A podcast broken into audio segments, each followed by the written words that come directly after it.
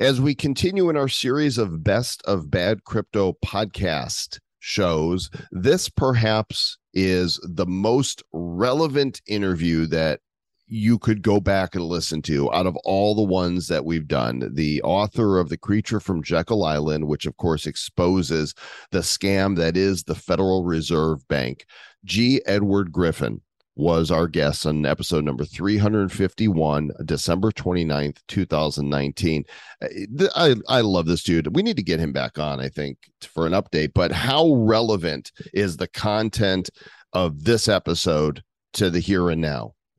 Well we fought to get this guy on the show right? Like this guy we met this guy also at aspen institute and uh love the guy. And you know if you know his history you know he he has he he actually brought to the forefront this guy Yuri Breznikov and or Brezn Breznikov I don't know Yuri something.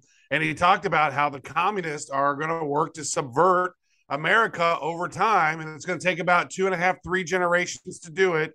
And this interview really he, he talks about where we've been where we're going why we're in this shithole right now and uh, this is this is fascinating stuff. And I guess I didn't mention this before. In some of these best ofs, there might be ads for offers that are no longer relevant, and I'm not editing them out. So if like there's an eToro ad or something in there, it, ignore it. You can't get or your fifty dollars in or something in there. Yeah, you know it, this is this is the show in its entirety, unedited from December 2019. G. Edward Griffin. Buckle in. This is going to be a great ride.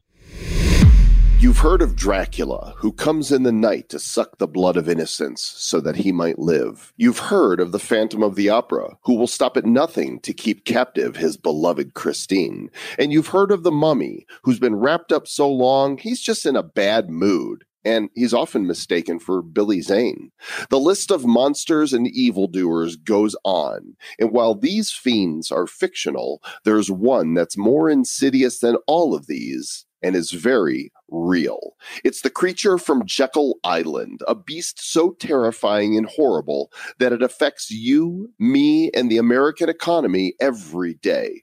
As named by author and speaker G. Edward Griffin, the Federal Reserve Bank is the monster that was born off the coast of Georgia and today remains a mystery to most Americans. Well, we are super pleased today to bring a legendary interview with G. Edward Griffin, where we discuss the origins of the Fed how the money supply works, and how cryptocurrency can play an essential role in bringing about economic freedom for all.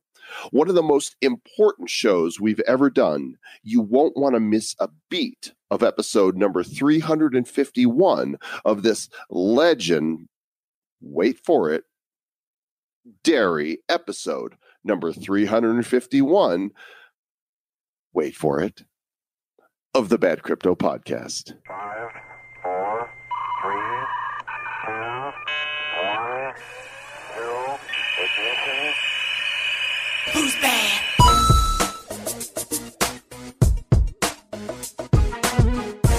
Greetings, friends. This is an incredible episode of the Bad Crypto Podcast we have for you, and along for the ride are myself, Mr. Joel Comm, and my compatriot, comrade, brother in arms, Mr. Travis Wright.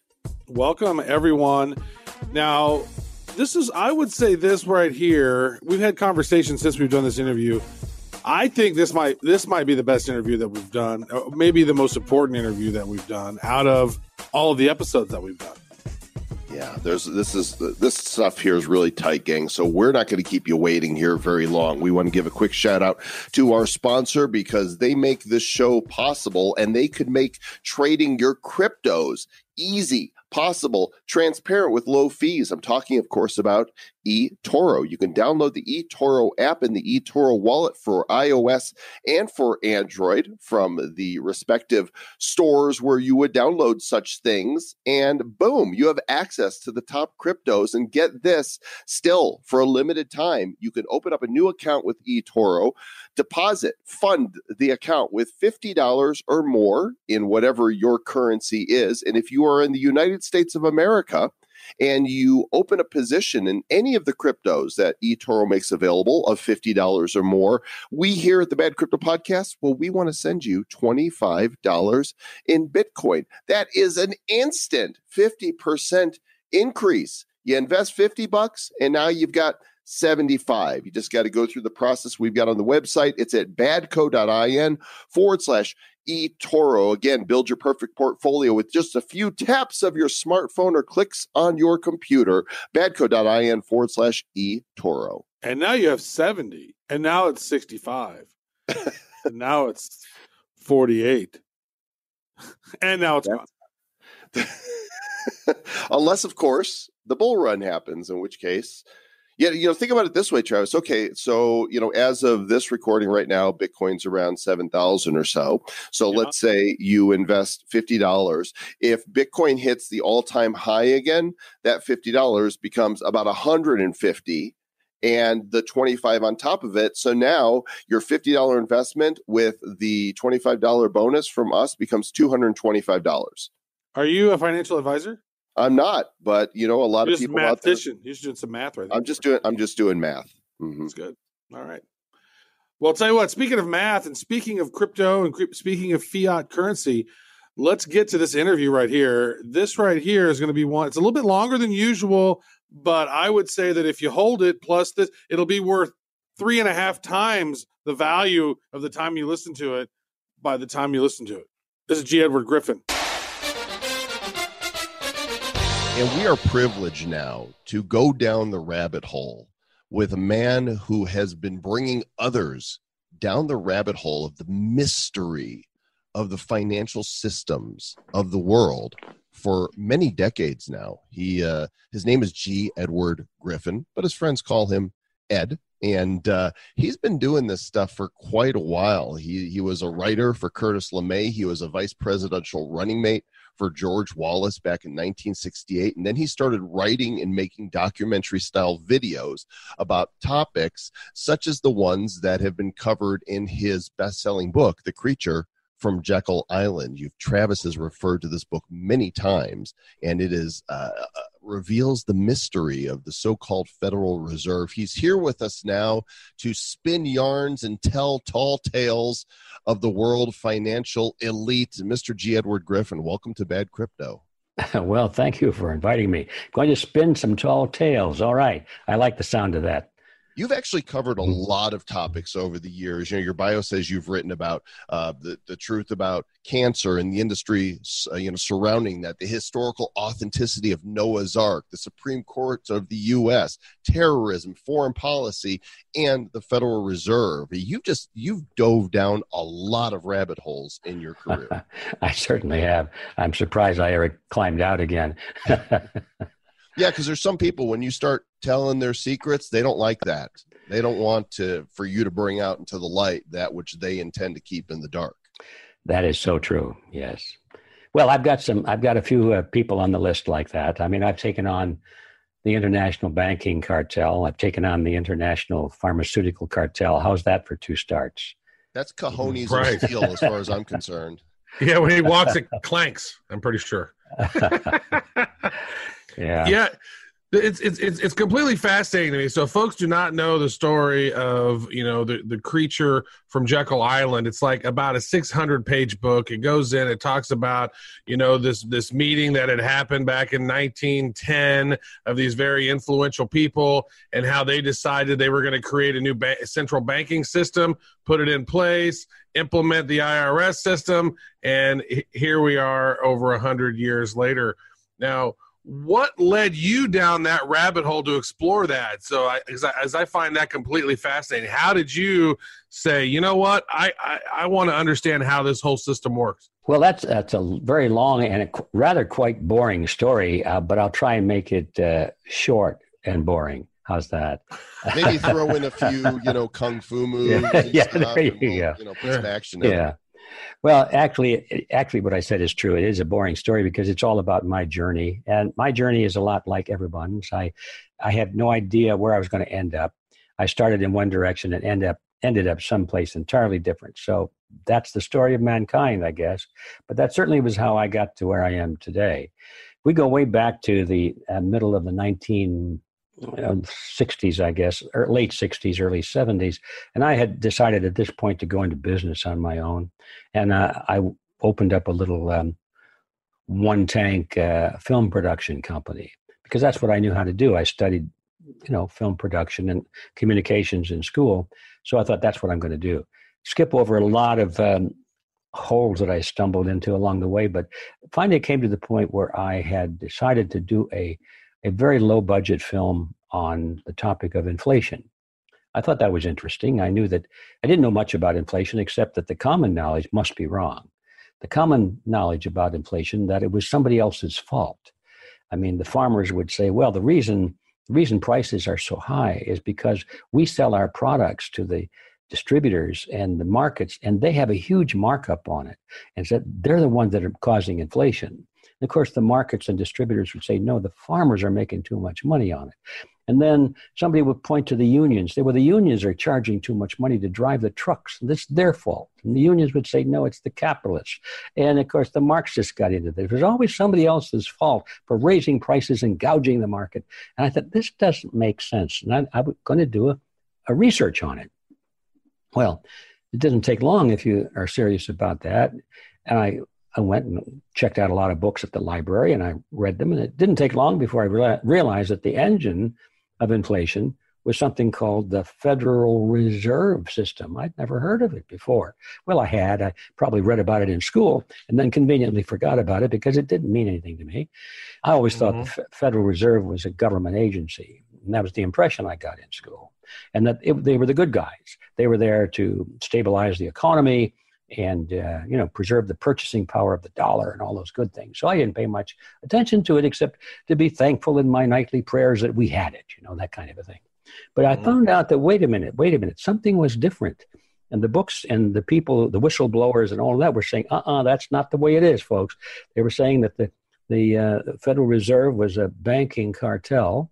A cartel? What do you mean a cartel? What is Ooh. that? I wasn't even sure what that word meant. Had to go back and say, oh, cartel.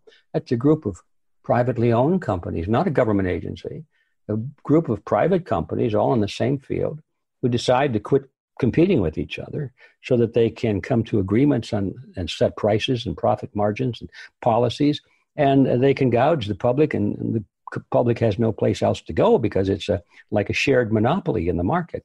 I thought this can't. Well, anyway, I got to that stage, and then I never produced the film. Something else came up, something that was a little easier to research than that. I realized this was a huge can of worms. So something else came up, and the books were, I mean, all the stuff, my papers and books were put away in a, a big box in the back of the closet someplace. And some years later, some literally some little old ladies in Pasadena, we've heard about them. They were real.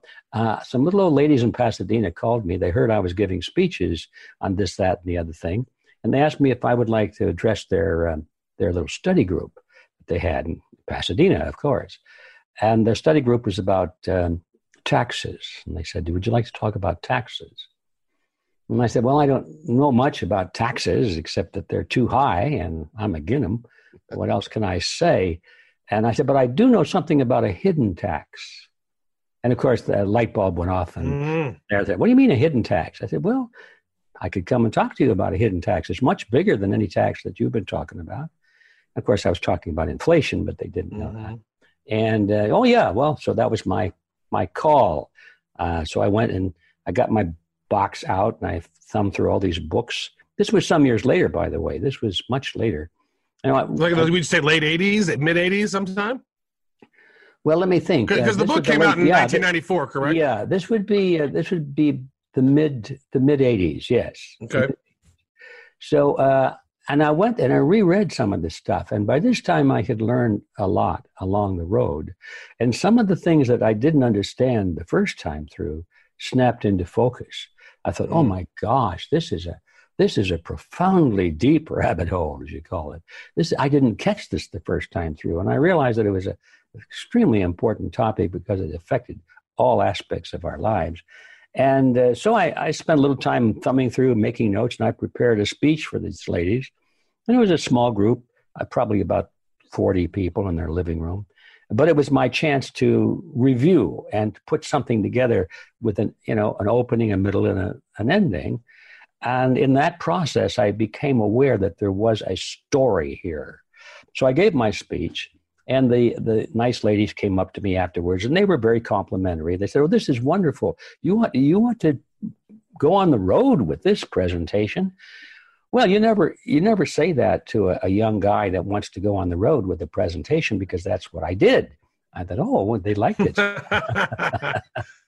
and uh, so I started to produce a series of one day seminars. I called it the Crash Course on Money, and they were I would say wildly successful. A lot of people came out to hear my seminars, and I traveled all around the United States for about a year, maybe a year and a half. And I was packing them in, and I do, thought I was doing a good job. But I became very dissatisfied or rather nervous because at the end of most of my presentations, there would be somebody that would come up and say, Well, Mr. Griffin, this is all very startling, and, and I believe that what you're saying is true, and now I understand, blah, blah. But what do you recommend I do to protect myself? My mm-hmm. husband, my husband died, left a small uh, estate, and I, I don't want to. Uh, I don't want to squander it. What would you recommend I do? Should I buy an apartment house? Should I get gold or silver? Should I go into cash? Or what should I do? And I had to face myself in the mirror. I hadn't the foggiest idea of mm. what to say to these people. I was a fraud. Yes, I knew about the Federal Reserve, but the real world of investments, I knew nothing about that, and people wanted that information.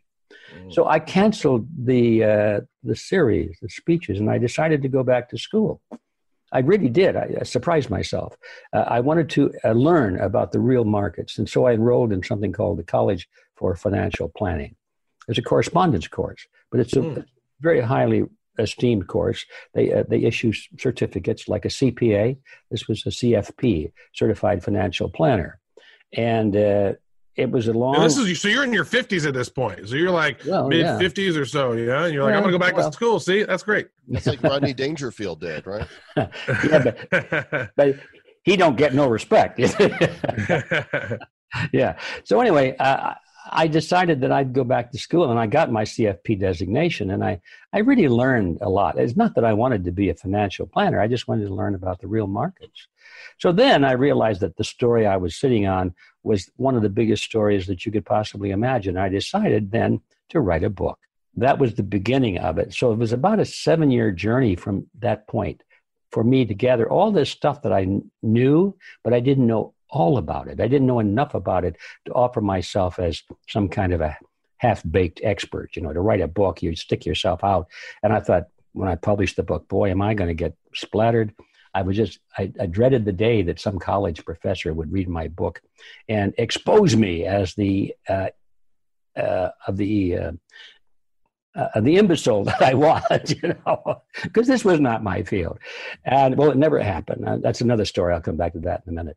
So, anyway, I published the book, and that's how it happened. It was just a journey of one step leading to the other. And if I had known how long the journey was, and how many challenges there were, and how many mysterious things, and how many doors opened up into other rooms that had doors that opened up into still other rooms, it's a huge topic. Money flows everywhere and uh, it's at the heart of just about everything that we're it's important in our lives if I, I don't think known, that's boring at all. I think that that's what? great, and I want a little G. Edward Griffin action figure now, who's like taking on the world financial system. Oh, don't forget to get the bobblehead going on. Right, absolutely. so yeah. let, us talk about the actual content then of the creature from Jekyll Island. Obviously, it's a it is a long book. There's uh, you have many words in it, but if you were to sum up, if you know, if you have just a few minutes with somebody who thinks, like the majority of Americans, that the Federal Reserve is a government agency, how would you, in just a few minutes, persuade them that their worldview is upside down? Well, I would ask him to call the Federal Reserve and ask. Boom. He did it in less than one in a, in a sentence, Travis. Because they'll explain it. I mean, they, they've written on it, their books, pamphlets. It's very clear. You don't have, it's not a mystery. They don't hide that fact. It's just that they don't encourage people to understand it. Why uh, is that? Well, because thinking that the Federal Reserve is a government agency creates the false uh, comfort that well, it's in good hands. I mean, we we elect our elected representatives. We have the president. He appoints the chairman of the board, all these things. Therefore, we, the people of America, have control over it. And certainly it must be in our interest because we own it, we control it. I mean, here it is. I've got a, a dollar bill here in my hands, and on the top of it, it says Federal Reserve Note, the United States of America. Does that Mhm. not give every indication that this is an official uh, currency for our government? Well, it is an official currency for our government, but the government doesn't create it uh, nor control it. The, so that's if you understand what happened back in the beginning, if you go, if you have the courage to read the Federal Reserve Act, you talk about boring, but it's all in there. And what they did is they just the United States Congress passed a law, which in essence was a cartel agreement. That's another story how that cartel agreement or the Federal Reserve Act came into being. The, let me digress for just a moment. The reason I called my book The Creature from Jekyll Island is because the Federal Reserve System was created on Jekyll Island, which is a real island off the coast of Georgia. And it was done, the, the plan was put together in 1910, and it was passed into law in 1913. And what they did is uh, they created on that island the outline of a cartel agreement for all the major banks in the United States to come together and, and share the market and control the market to their advantage. But they, the reason they were on Jekyll Island is because they wanted to do this in secret. If the word had leaked out that the Federal Reserve Act, which was what advertised to the voters and to Congress too, in some ways, it was advertised as a means of controlling the banks because back in 1910 there was a lot of concern about the banks, the big bad banks. They call it the you know the, the banking cartel. They didn't call it cartel in those days, but uh, they, they were concerned about the banks, and um, they wanted legislation. They wanted their government to control those banks. And so the the banks said, "Hey guys, are we going to sit around and wait for some jerk in Congress to come up with a law that's going to control our business? No, that'd be stupid. Let us do it. We'll draft the law to control the banks. But we don't want anyone to know that we wrote it because then the, the cat would be out of the bag. So they went to Jekyll Island in the privacy of this Jekyll Island club, which was owned by all the big billionaires on Wall Street. And they all snuck there too, where they were all like undercover and like taking trains on different names, and they were all converging into this place under complete anonymity. Yeah, Yeah, that was what caught my attention. One of the things Hmm. caught my attention in the beginning. I realized that that journey to Jekyll Island was done under conditions of great secrecy. In fact, in my view, I don't think many wars of history were plotted under conditions of greater secrecy than that. Yet they just knew it must not be discovered that they were writing the Federal Reserve Act because then nobody would they would see what it was. They would see that it was a fraud. So we get back to the question of, you know, how do you explain this to somebody? They have to know a little bit of history, but it's easy to summarize it. Uh, Somebody asked me, "What is the Federal Reserve System?" And you've got, you know, 30 seconds to explain it.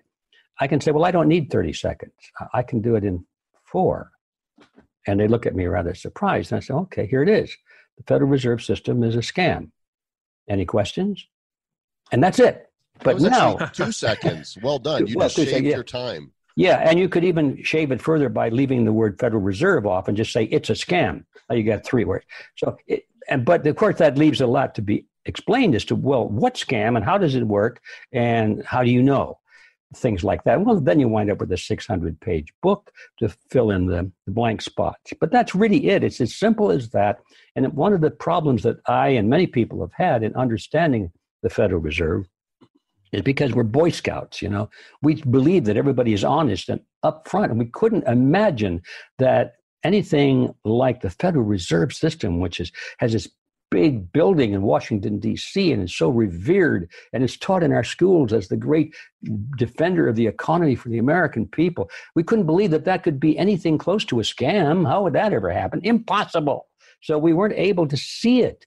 But finally, when you get the history and you read the papers of the people who did this, you realize that, by golly, they did create a scam and they knew it and they talked about it. They wrote papers on it. They gave speeches on it. They described it. They plotted it. It's in the record. And then you think, oh my gosh, where have I been all of my life? That's that's hmm. kind of the that's the pattern that or the path that most people take on this topic. like I did. I started in totally as an unbeliever. No, it couldn't be a scam. Not at all. It was just complicated, and I was too stupid to understand it. That's how I thought it was. And then I realized when I started reading the words of these people that created it themselves about issues about how do we keep this from being known? How do we do this so it appears to be something which it isn't? And they talked about that, and I thought, hmm, I better go open my eyes and take a little uh, second look at this. So anyway, I'm off the track. Uh, how would I explain it to uh, the average person? I would just say it's it's a means by which the banking cartel, or the banking industry, formed a cartel so they could dominate the market of money and banking, and they could write their own rules and regulations. They would give it to Congress. Congress would pass it as a law. And so it was, since it's a law, now people think it's a government agency. But it's no, it, it's not a government agency. It was just made legal by a law. And so now Congress went one step further. Not only did they allow the bank to regulate the banks to regulate their own industry, but to their amazement, Woodrow Wilson and, and the whole Congress gave the Federal Reserve System the power to create the nation's money supply. That was those are two separate issues. How do you regulate your own industry? But the other one was to take your constitutional right to issue money and transfer it to a private group of people. And they did that, and nobody questioned it. Today, nobody questions it. How can Congress delegate its constitutional authority to uh, issue the and control the, the quality and the quantity of money? But they did. And nobody, even to this day, most people don't know it. And if you ask most college professors on banking and money, they say, huh, what are you talking about? But that is exactly what happened. Yeah. I want to talk about the education system in a little bit, but I want to follow. I want to follow that up because that's what really woke me up to the world. I, I learned about this in the year 2000, and then once I wait a second, no, the the money is all backed by gold. What do you mean? It's oh, they can create paper money out of thin air, and and this and this fractional reserve banking thing, which was such a crazy thing for me to wrap my brain around. I was like, if I deposit a million dollars in my bank, now the bank can. De- can loan out $10 million, money that doesn't even exist, and then request interest back on this money that never even existed before they created it out of thin air. Like the whole system to me. And then I started realizing wait a second, there are so many things that we think we know that are not the way they are. And it's just such a, like, this right here was the gateway drug, really, for me to understand really more so of how the world works. And I think that it's very important. I think a lot of people that are in the cryptocurrency space are libertarians and they, you know, they've they've done research. They understand most people have never even heard the term fiat currency.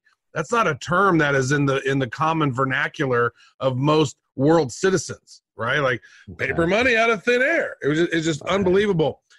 I want to ask you about I want because I want our uh, I want our audience to understand that even today, who owns the Federal Reserve Bank? There's these families. There's X amount of these. That's a trust, right? And then the IRS it gets paid taxes, and that goes back to the trust of the Federal Reserve. how how does that work? Because I like I don't even know that I have a full grasp on it, but I think it's very important for people to understand where the profits are going. And then I have a point after that. After you explain this, I have a point.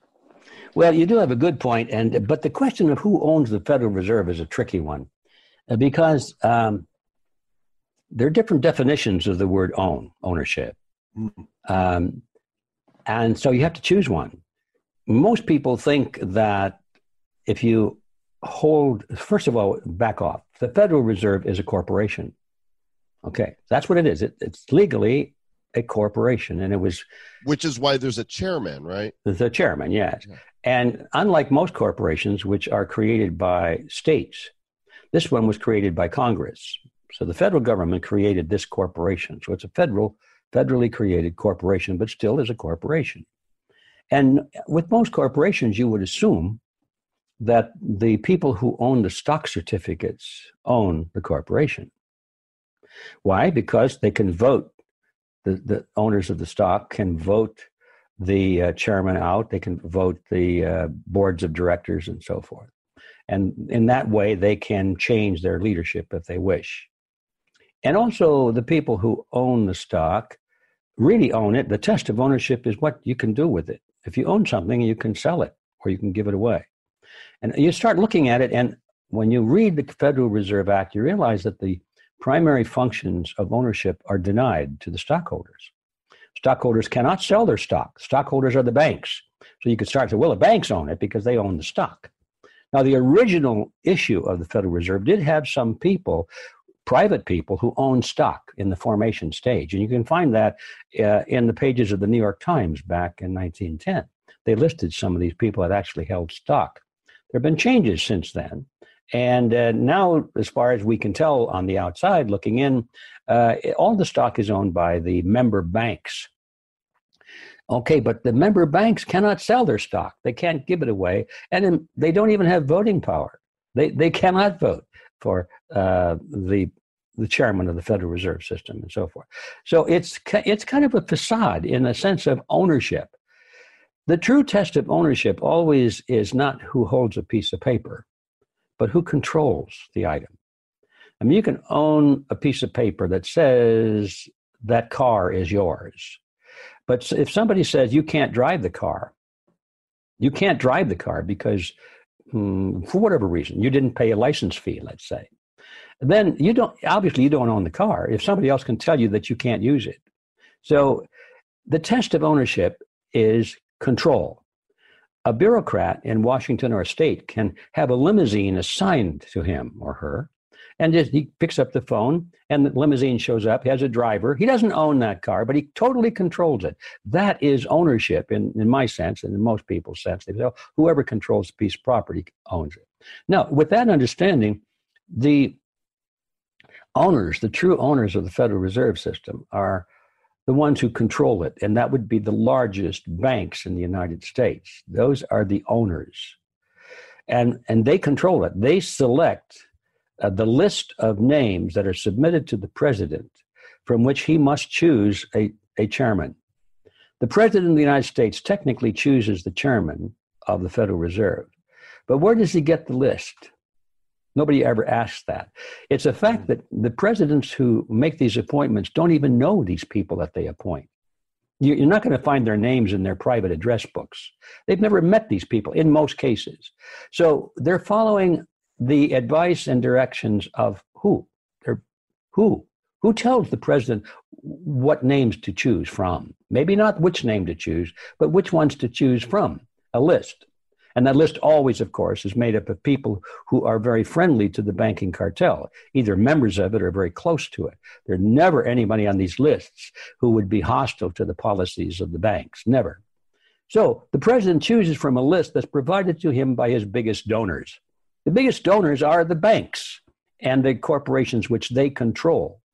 So the president does not choose the chairman of the Federal Reserve in a real sense. What actually happens is that the Federal Reserve chooses the president because they're the ones that provide the money that make it possible for a candidate to win elections. They control the media and they control, you know, a lot of things that will determine how the American people vote.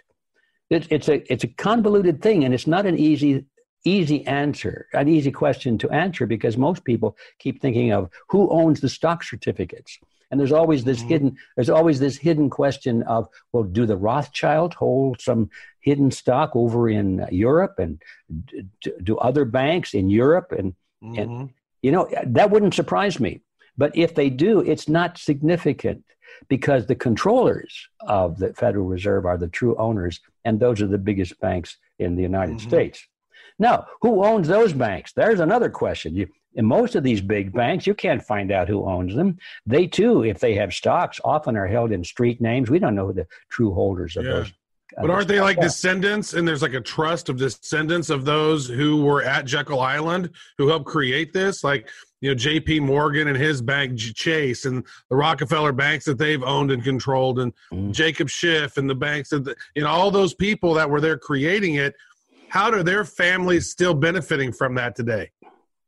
because well, they own the banks because they're the ones that own the banks now or what well they're the ones that control the banks and therefore they do own the banks yeah of course if, if you can determine there you go uh, you know who is going to be uh, uh, appointed or elected as the president of a bank or if you if you are buddies with all of the uh, people on the board of directors and you have this mm-hmm. interlock and you find the same board of directors on I mean, the same people on the board of directors of different banks and also the biggest, largest corporations and the media companies. You, if you look at an interlocking chart, I've seen a few of them. It's it, it's a maze. It looks like a like a spider web. Web, but if you really get down and look at the the, the lines, you'll see that these lines connect certain very important people to many different major corporations in the United Yes. States.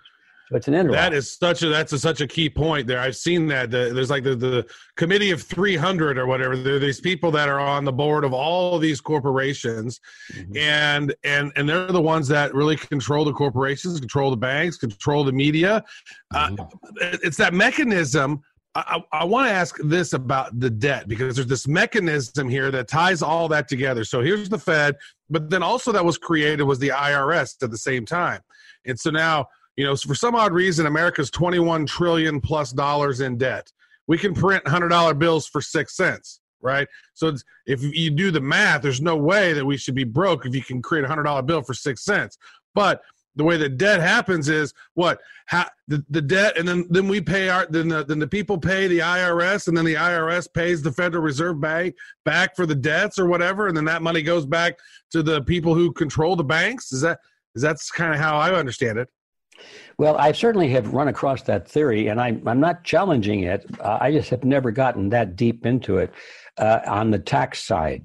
Um, as I see it, the tax system in America is not so much for revenue. In fact, the bankers themselves have written papers on this. There was a guy whose name I can't remember now, but he's in my book. Uh, maybe I'll think of it.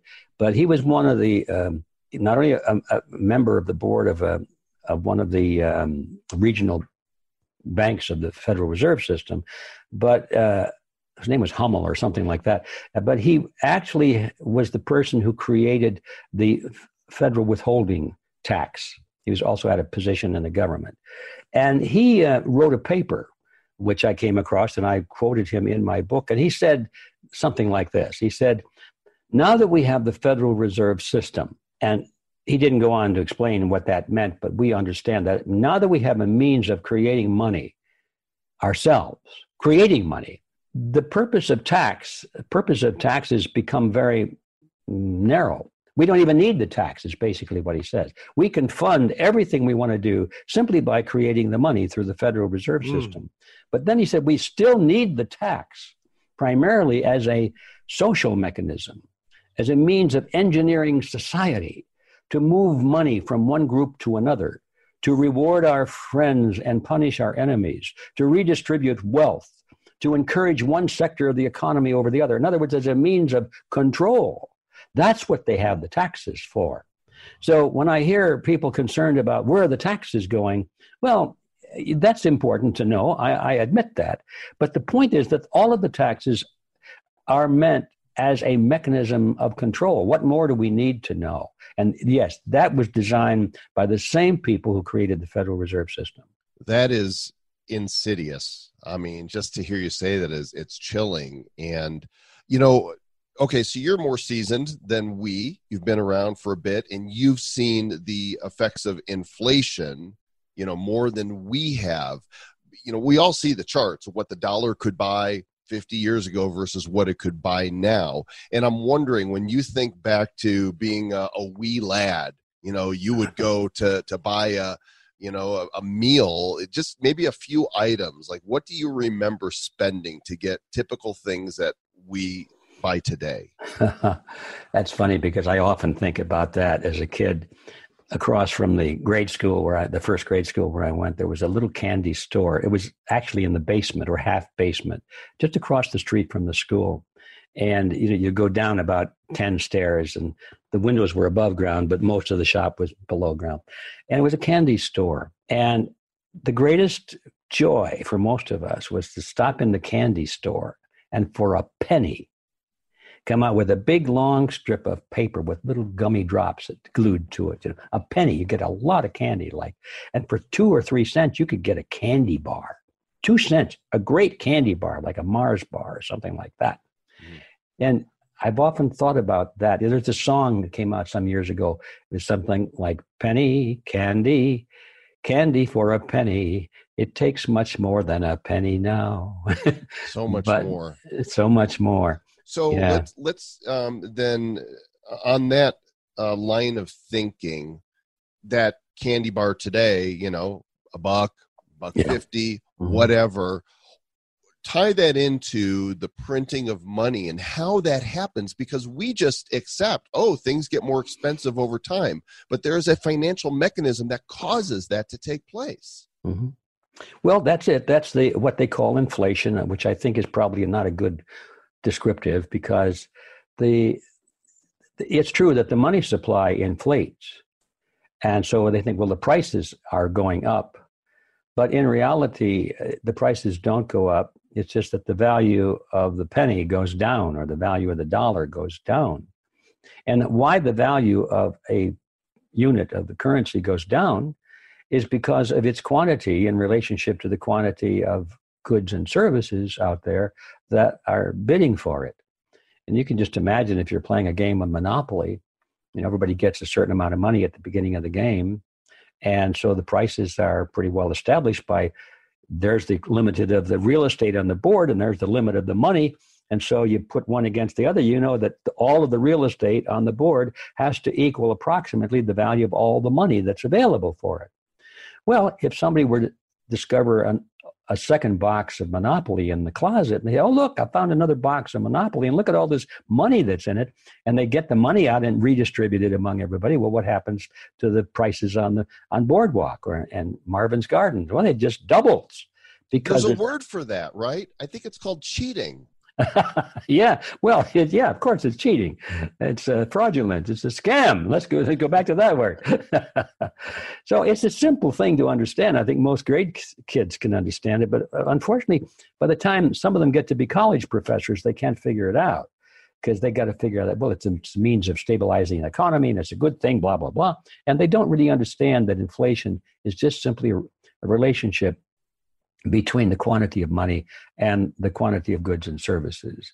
So, as long as the quantity of money is expanding at approximately the same rate as the goods and services in a society, then the purchasing power of the money remains stable. But if the if the money starts to expand at a rate faster than goods and services, then all of a sudden there's more bidding power against it, and prices are bid up, and uh, prices go up because the value of that purchase of the unit of the money goes down. And it throughout history, the only thing that has ever been discovered through trial and error that stabilizes the purchasing power of money is a monetary system that's based on something that requires human effort to produce. Because human effort is the common denominator between goods and services and on the one side and money on the other. If you don't hu- have human effort on both sides of the equation, now you don't you don't have a real equation. It's not a mathematical equation, it's a social equation. So, as long as money was based on something that took human effort to produce, the purchasing power of that money remained stable over long periods of time. Well, gold and silver, of course, is always the one or the other that societies have voluntarily chosen uh, without government intervention or coercion. Given freedom of choice. They may try something and try something else, but that didn't work as well as gold and silver. So historically, every instance is that after time, societies that have tried different things for money reverted back to using gold or silver because it takes a lot of human effort to produce gold and silver in a form that it can be exchanged. That's one of the reasons that we maybe we'll talk about cryptos in a minute. That's one of the differences between cryptocurrencies and uh, money that does um, requires human effort to produce. So that's an important uh, part of the equation because if you remove the human effort challenge from money, then you all you have is just the goodwill or the wisdom, uh, the uh, the benevolence of the people making the decisions as to how much money to have. And if there's one thing you can count on, if you give if you give a group of people the power to create nothing, to create money out of nothing, they're going to abuse that power sooner or later, and they're going to run away with the scam that we're talking about. They'll create it because it's to their advantage to do so. And I don't care how good they are when they start off, they're going to be corrupted by it. And if they're not corrupted by it, eventually they will die and be replaced by someone who will be corrupted by it. It's just a, as sure as shooting. Any monetary system that Mhm. is like that is going to blow up. Travis, it reminds me of the ICO phase, right? We saw a lot of people printing money in the form of cryptocurrency out of thin air, some of them legitimately, and some of them just for the purpose of saying, hey, we think we can get away with this. Yeah. Mhm. And they did, many of them. Many of them did. Now, what do you think about the mechanisms within cryptocurrencies? As while we're here, and and I I just do still have a couple of questions about about education and and your interview with Yuri Bezmenov in a bit. But I want to talk about crypto because we're in a perfect time for that now. Like, so you you you understand the mechanisms of it and how it's maybe deflationary in nature because there's a limited supply. Like, I guess we'll just start with Bitcoin. You know, what is your thoughts around Bitcoin as a currency? Do you think that there's a chance that Bitcoin could become a world reserve currency down the road? Well, those are two uh, interesting points. Let's start with the issue of limited supply. I would like to challenge that uh, notion. To me, the amount of cryptos that can be created is infinite. And we've already seen, you know, the forks and, and new cryptos coming online. Any one cryptocurrency, yes, might be limited by its algorithms, but that's not the world we're moving into. The world we're moving into is uh, one in which all of them will be exchanged and there'll be you can move from one to the other and you can have many of them and when you put them all together there's an infinite supply of money so the idea that cryptocurrency is, is limited in quantity i think is a myth because that's not the way it is it has unlimited ceilings to it which is an interesting fact in itself but um, then we get back to the other thing which is do, do the banks really and the governments really hate or fear cryptocurrencies? And the answer is obviously no, because they're in the forefront now of developing it. They want to control it. Uh, the, the banks in particular have dreamed for centuries of a cashless society. And cryptos are the wet dream of these people.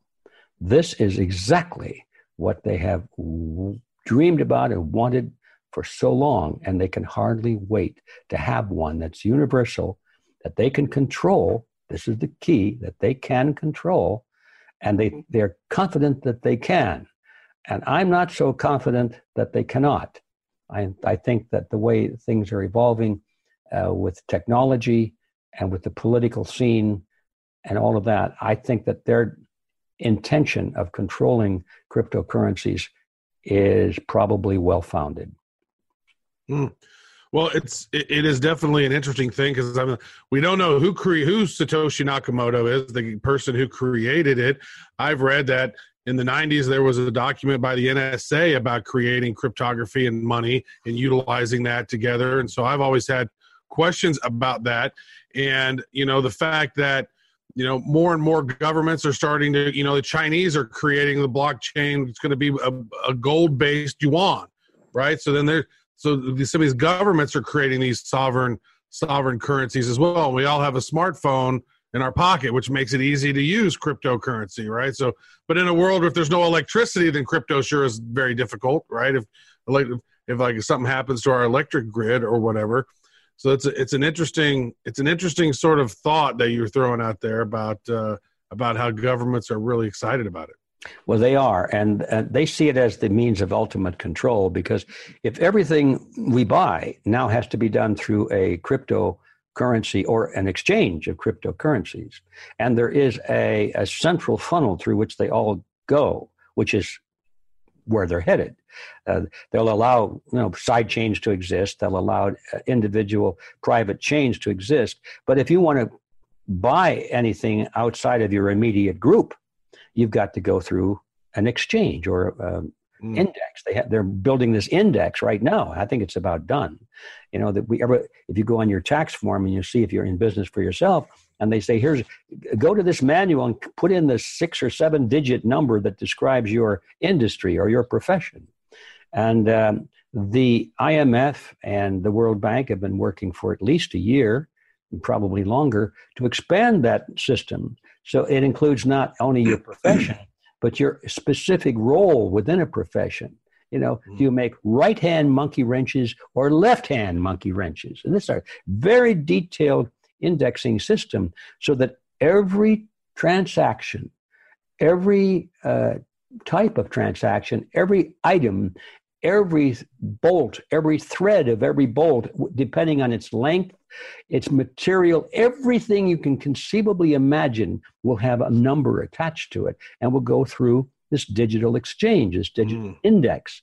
And if you want to use digital currencies in the real world, you will have to go through that. And you'll be happy to do it because it allows you to buy a cup of coffee in Taiwan when you get off the plane, for example. So it'll be wonderful, except that now if you suddenly turn out to be persona non grata with the authorities, they say your your social score doesn't look too good. You may not even be able to get on that plane to go to Taiwan. like You- China, like what China. China's Mhm. doing.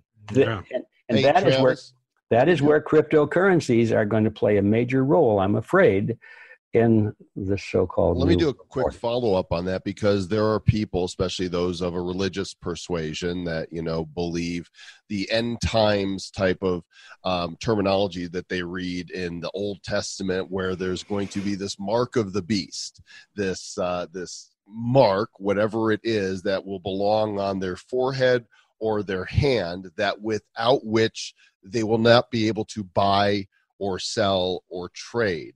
Uh, and certainly for those who want to read into that, you could say, well, you just chip people and you know put them on the blockchain. Is That's that it. Mhm. is that the read that you get of it? Well, absolutely. Uh, I, I don't. I don't like to build my my uh, worldview around the end times because it's so. Uh, it leads to the conclusion that well, it's all over, folks. There's nothing. Yeah, so what's the point, right? What's the point? And I don't believe that for an instant. Uh, I think we've been in the end times for thousands of years, and uh, it's just a question of you know we all have our end time coming up pretty soon, probably sooner than when the prophecy might be fulfilled. But anyway, I just I don't like dwelling on that aspect of it because it it uh, it's self defeating, and I I believe, by the way, I this is my personal conviction only. I believe that our enemies are encouraging people to to uh, become preoccupied with the end times because that takes them right out of the battle. And uh, if I were on the other side, that's what I would be doing. I would make sure that people are thinking, well, let's just fall on our knees. Let's just get our, our own spirits, our own lives in order with God and everything and, and let it happen. Don't resist it. And boy, I think that would be a huge, huge mistake. Well, but I guess what's what really is um, stands out to me is that if that is indeed the only way for people to buy and sell and and whatever you think of the Bible, here's the story that Mhm. um, if you don't have the mark, you won't, and there will be people who won't take it, and now they're outside the system, Mhm. right? Needing an Mhm. entirely new economy Mhm. in order to survive, and and maybe Mm. that's a good thing. Well, maybe it is, but my, my view on that is that I would rather just uh, change the system or prevent that system from happening instead of trying to figure out how to get along with it and how to survive in Mhm. spite of it. How about facing it down and making a statement that no, no, this is not what we're going to allow to happen. It's Mhm. a it's a difference in approach. I want to I want to talk about that because it seems like a pretty good segue into uh, in 1984 you had an interview with Yuri Bezmenov and uh, it was a really interesting one. I think that it's popped up multiple times over the years and then over the last year or so you re-edited it with with much better footage. So I saw like the the old cruddy footage, but now there's there's much better footage out there. And what was really interesting is they talked about how the Russians in the 1960s started this ideological subversion of America through the educational system and through some other systems where they begin to demoralize the US, then destabilize the US. Then there's the crisis phase, and then they go into the normalization phase. And, if, and, and according to that video that you did a year ago, that we're in that crisis phase right now because the the the, the com- communists have infiltrated all of these different industries and all these different areas that impact the minds of the last three generations. Uh, their plan was let's subvert the minds of the next three generations, and that can lead them over to communism. Where are we now, and how are you seeing this play out from that interview, you know, 30 years ago with this dude? Well, I think your analysis is right on on target. Yeah, according to Yuri's um, proposal, and I, he should know. I mean, he was a KGB agent. He was a defector from the Soviet Union. He was in charge of um, disinformation, uh, for the American press or any any press that came to Russia. His job was, as I'm just doing this not for your benefit, but for viewers, uh, his job was to take the newspaper reporters and journalists around, get them drunk, show them the good things that uh, they had created uh, in Moscow as a show show place, and make them believe that that's the way it was all around Russia. It was a kind of a show. It was a, to give you an example. They they staged a wedding uh, in a in a uh, Christian church uh, so that the newspaper reporters could say, "Oh my gosh, we were told that that uh, Russia didn't allow weddings anymore in churches, but look, here's one, and there they're there, they're getting married, and there's a group there, they're drinking champagne, and they're dancing, and their music, and they were invited to join the crowd, and they go back and they write about that, and of course, Yuri says, says that was our stage show. Is that that guy and that girl got married about three times a week, in fact, they were complaining because they didn't. They wanted some time off. They didn't want to get married today. We're tired of getting married every day. what the hell? we laugh I want a at it. divorce finally. I get the hell out of this. yeah, we, we laugh at it now, but you know, this is the way the world works even today. A lot of what we see in the news and, and so forth, it's, it, you talk about fake news, that's about it. So anyway, uh, that was Yuri's story. He should know. And, and, um, he said, yes, you go through these stages that you mentioned. And the second to the last one was crisis. And of course, then the crisis justifies bringing in uh, harsh um, controls to put down the crisis. In other words, we would call it martial law.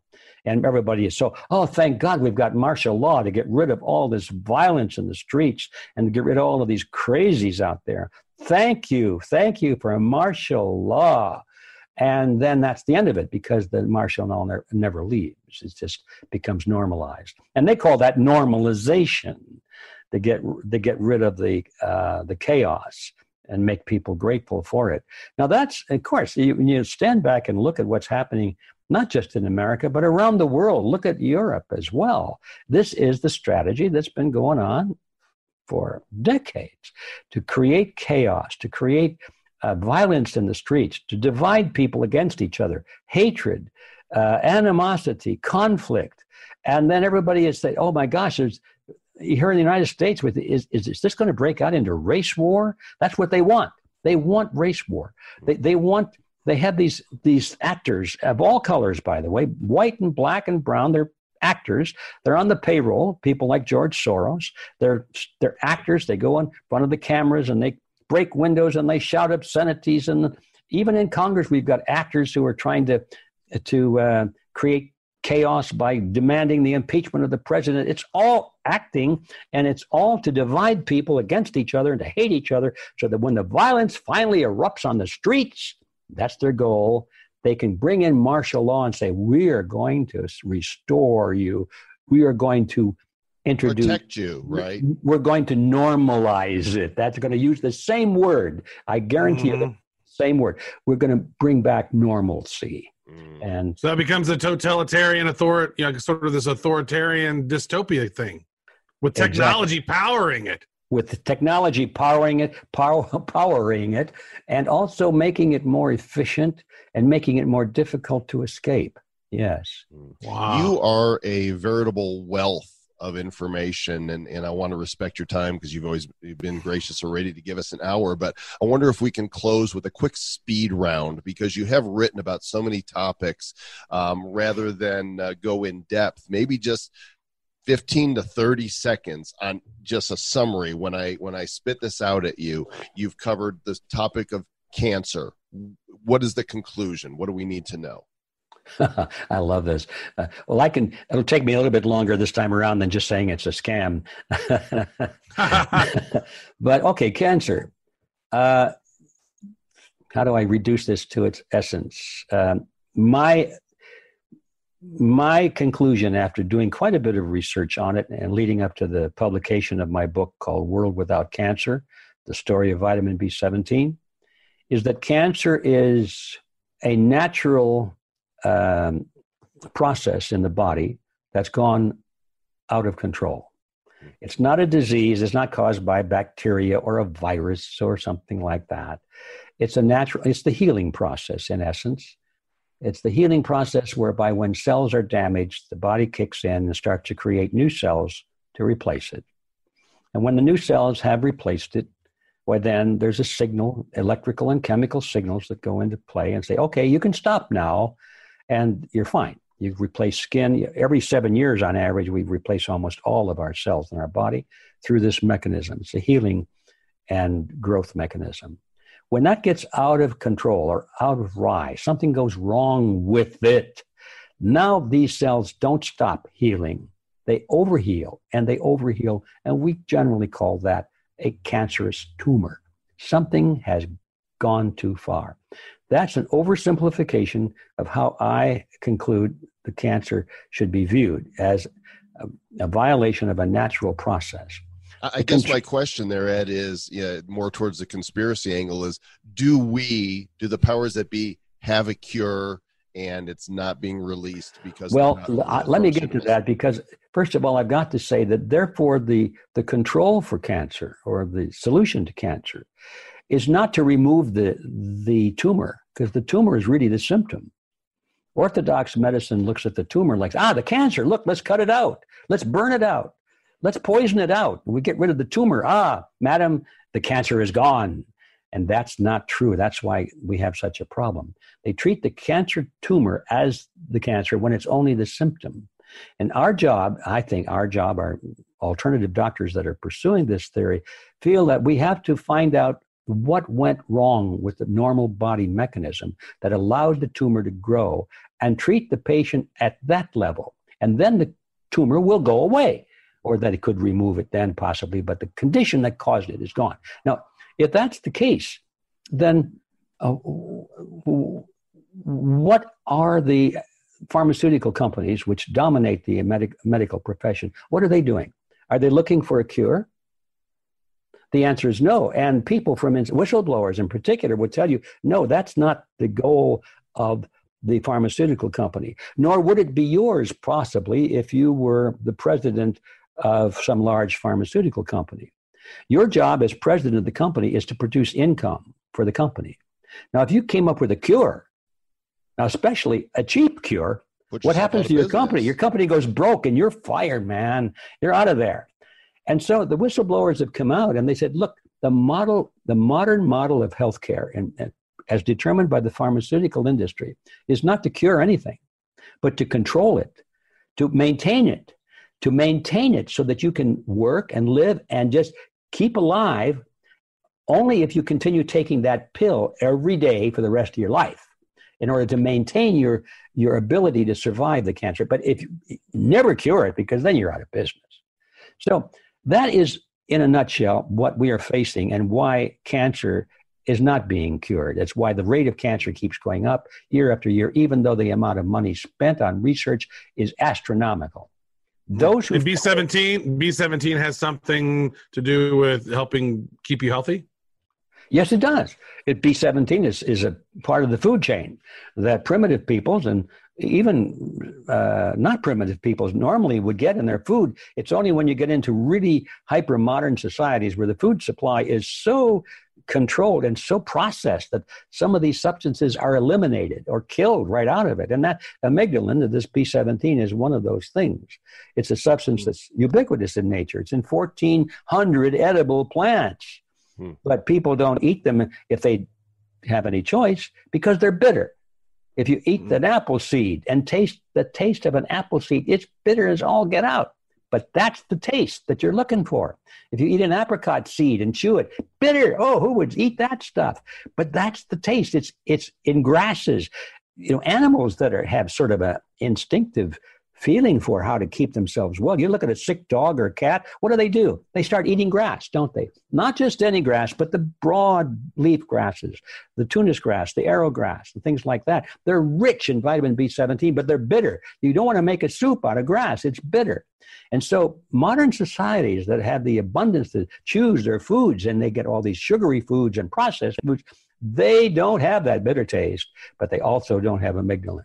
And the degree to which the diet is deficient in amygdalin is a direct proportion to the degree of cancer. And that's just a statistical fact. Now you can take it mm, from there, take it from there and run with it. Let's talk about Bittercoin. We'll talk about Bad Bitcoin, huh? I should have known when I, you know, in in speaking to somebody who is so well studied and researched to give me a quick answer that you can't. I mean, there's so much information. I, I want to ask about one more thing. Well, uh, excuse me. I, I suppose if I went back and tried to summarize what I just said, I would say the answer to cancer is found in nature. Yeah. Uh, but that that's great. So the one other thing you have written on your books is the historical authenticity of what many believe is a fable. That's Noah's Ark. What were your conclusions? Okay, that's yeah, that's a little bit out of the political realm, isn't it? But yeah, my conclusion is that Noah's Ark was real. It's uh, it's in Turkey. It's not on Mount Ararat like they all say. It's if you go to the Bible and look at the exact translation, it says that Noah's Ark landed in. Does not say landed on Mount Ararat. It says it landed in the mountains, plural, of Ararat. Ararat was the kingdom of Urartu. It was a big kingdom, and Mount Ararat, which wasn't named that at the time, was just one of the many mountains in that kingdom. So the Bible doesn't say it was on Mount Ararat; said it was in one of those mountains. And sure enough, the the fossil that um, uh, was found by the people that that I was relying on for our research is about um, I think it's about 17 miles away from Mount Ararat. Now, up on the mountain, you can find these big uh, lodestones, big, huge, monstrous stones. They're anchor stones. And you know they're anchor stones because they have holes in the top of them where the rope went through. And they're just sort of scattered up the mountain. You could tell as the water came down, these anchor stones, which were dragging behind the ship to keep it always. Well, they used drogue stones on the Nile, and they used to anyway, to steer the ships. They were drag stones. They put them off the back of the ship. And as the current took the ship down, if they wanted to steer it, they would move the, the, the stone from one side to the other and put the drag on left or right, and that would Mhm. steer the ship. And Mhm. they used them also in open seas because when the wind blows, the wind will always blow the ship in a 90 degrees to the wind. And the stone, the stone would keep it at 90 degrees instead of going broadside to the wind, in which case it would capsize. So these these drogue stones are all the way up the hill, and you get down to the bottom of the hill, and there is this monstrous fossil, and it's boat shaped. It's exactly the length that they talk about Noah's Ark being. It has it has um, relics in it. They did sound surveys and, and sonar surveys. They found structures underneath it, and it's all there. And it's all Wow. it's not wood anymore. In fact, it was there was very little of it that was wood. It was mostly reed, made of reeds, not wood. But there it is. It's And- funny. Just as you were saying that, I did. I looked on DuckDuckGo, and the article that came up from last year uh, on AncientOrigins.net, evidence that Noah's Ark landed on a mountain 17 miles south of Ararat, and it's got these pictures, and that that's just mind blowing to me. hmm Yeah. So that's my conclusion. I think that's the real thing. Uh, I know this. If that wasn't Noah's Ark, it was somebody's Ark.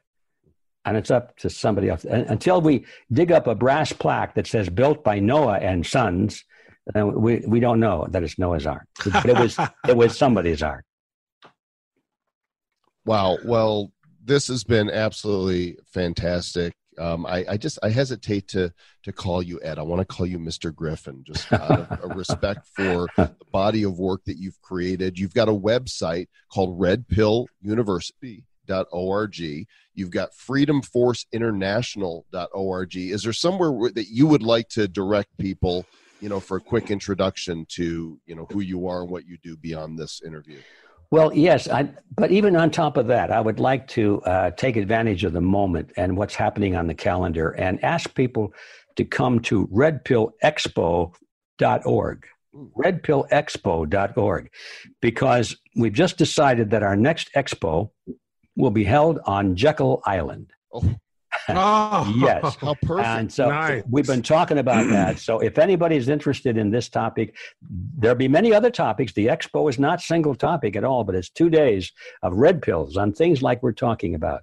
And so you'll get the information there at redpillexpo.org. June 5th and 6th, 2020, Jekyll Island, Georgia. What a great place to hold an event, kind of bring full circle, huh? Yeah. Yeah. that is good. Returning to the scene of the crime. Yeah, that's great. I was actually chatting with Chris Snook today, and he wanted me to ask you one quick question. He has this uh, project called Wealth Matters, and he was really curious about these negative rate policy that's happening by these other these central banks and the imminent path to zero interest rate and even maybe negative interest rate. And and and they said that yesterday they held that off until 2020. So now we're at two percent. They're not raising the interest rate currently, but they think that it's going they're going to they're going to drop it eventually into these negative rates. Like, what's what's the key? I would guess I would I just ask this before we go. What's the key indicator for you that oh the dominoes are falling now? And uh oh, we're gonna this fiat currency system's gonna go away. The the crisis is here. What what what's that? What's that tipping point? And does negative interest rates have anything to do with that? Well, negative interest rates do have a lot to do with that, but I don't think they're ready for negative interest rates until they have cryptocurrencies, because that's uh, just think about it. A negative interest rate means that they're taking money out of your account. You put money mm-hmm. into the mm-hmm. account. Instead of paying you interest, they take money out of your account and they call that negative interest rate instead of theft. They should have just called right. it theft, but then they call it negative interest rate. So if they start doing that, people are going to take their money out of the banks, aren't they? But what if they can't take their money out of the banks because there is no money to take out of the banks? What if it's all digital? Now you can't take it out. Now they can do negative interest rates and you can't do anything about it. So I don't expect negative interest rates to happen until cryptos are firmly uh, at play in the banking system. And that's uh, that's just an opinion. I, who knows what they'll try to do? As long as people can take their money out of the banking system, it's going to be hard hard to enforce negative interest rates. Now, what's the key to the, what's happening? I'm not very good at at this because I've always thought the thing was going to blow up mm-hmm. First, when I started learning about it, really back in the 70s, I thought, oh, this isn't going to last very long. And it's amazing. It just keeps going. But I, ha- I it's hurt me with investments over the years too. Like I didn't trust, like I, I didn't trust the stock boom in the stock market because this is all fake money now. Like, yeah. it's going to pop at any time. Yeah. And I think you're right at any time, but we just don't know what time. But I will say this: if you look around the world, what do you find? All of the central banks at the same time now are massively inflating the money supply altogether. And it's like, how can this be? What do they think is going to happen out of this? And I have a feeling that they think that the game is coming to an end and they're going to plunder it as much as they can in the last few months before it pops. That's what I suspect. But as I said earlier, I've thought this before. So don't go rushing around acting on that. But that's my honest suspicion. I won't say opinion, but it's my suspicion that it's getting very, very close right now. Maybe the guy is falling. Maybe it's not. I don't Maybe know, it's but it's interesting to prognosticate. Uh, G. Edward yeah. Griffin, thank you so much again today for uh, for sharing with us. Uh, I, I have a feeling we could go on for hours because you just know so much. But we would encourage you guys to go to the show notes for today's episode, check out all the links there, grab a copy of The Creature from Jekyll Island, and if you want to be truly red pilled, check out the upcoming conference June of next year, the Red Pill redpillexpo.org on Jekyll Island. Thanks again, Ed. Appreciate it. Thank you, guys, and good luck on all your endeavors and keep telling the truth. Well, there you guys go. That is a lot to digest. Uh, we really encourage you to go to the show notes. There's a lot of links here that you're going to want to check out. Of course, there's uh, G. Edward Griffin's Red Pill University. There's this Wikipedia page. There's Freedom Force International. There's the Red Pill Expo that's coming up next June.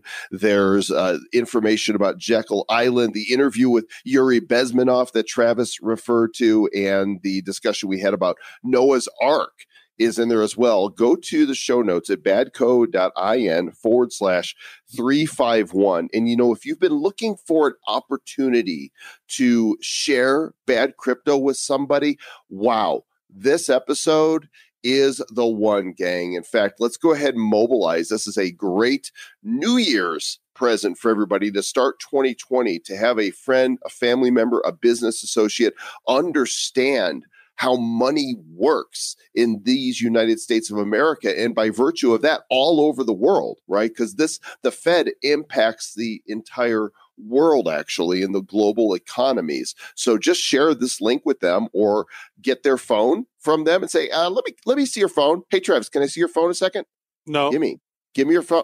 Look, there's Godzilla. And then grab his oh. phone while he's not looking Okay. and just open up the podcast player, search Bad Crypto, subscribe them. Boom. That's it. Easy peasy, lemon squeezy. And now they're listening to all the G. Edward Griffin goodness. Yeah, or just say, "Hey, listen to this. uh, Listen to this interview with G. Edward Griffin by these guys at Bad Crypto." And then when you're done, subscribe. You don't have to. You don't have to take their phone and do that, but that's No, take it. pretty funny to do. It's pretty funny Do to do. Do, do it. Do what Mr. Joel Comm says. It's Do it. Do it. And then go check out our other sponsor, MobiPay. Mr. Travis Wright, what are they all about? MobiPay is all about making crypto and regular transactions easy, right? So money has existed throughout the years, right? You've had these these shells way back in the day and precious metals. Well, now payments are going mobile, and that's why MobiPay ecosystem has these three core applications that's going to allow people to send money and digital cryptos all over the world, all across their mobile phone. It has a really cool and easy to use mobile wallet, which I love. I mean, literally, you can send Mobi to just somebody's phone number, which is pretty handy, and it goes into their wallet that's attached. You're going to want to check it out. It's mobipay.io. They got some big things that's going to be announced in the new year. You guys are going to want to hear about it. It's good stuff. Go check it out. MobiPay, M O B I E, pay.io. Mm, yes, sir. Mr. Travis Wright, guess what? This is our last episode for 2019.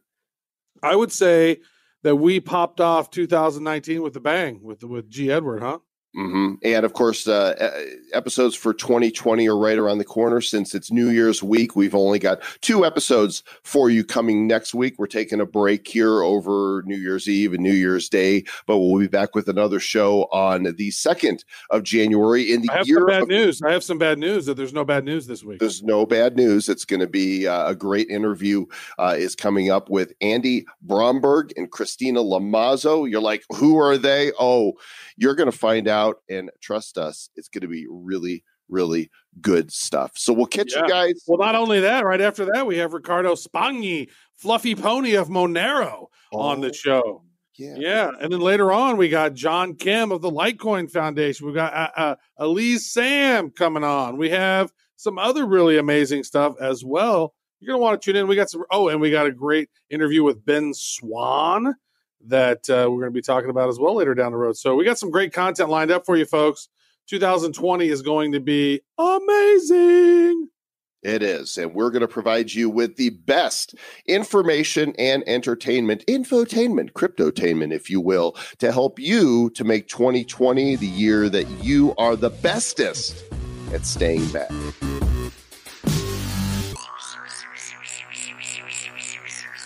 Who's bad?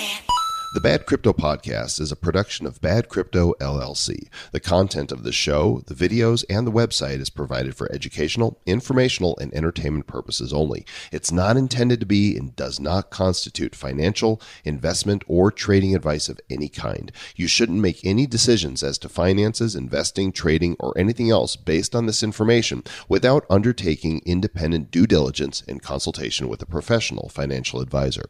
Please understand that the trading of bitcoins and alternative cryptocurrencies have potential risks involved. Anyone wishing to invest in any of the currencies or tokens mentioned on this podcast should first seek their own independent professional financial advisor.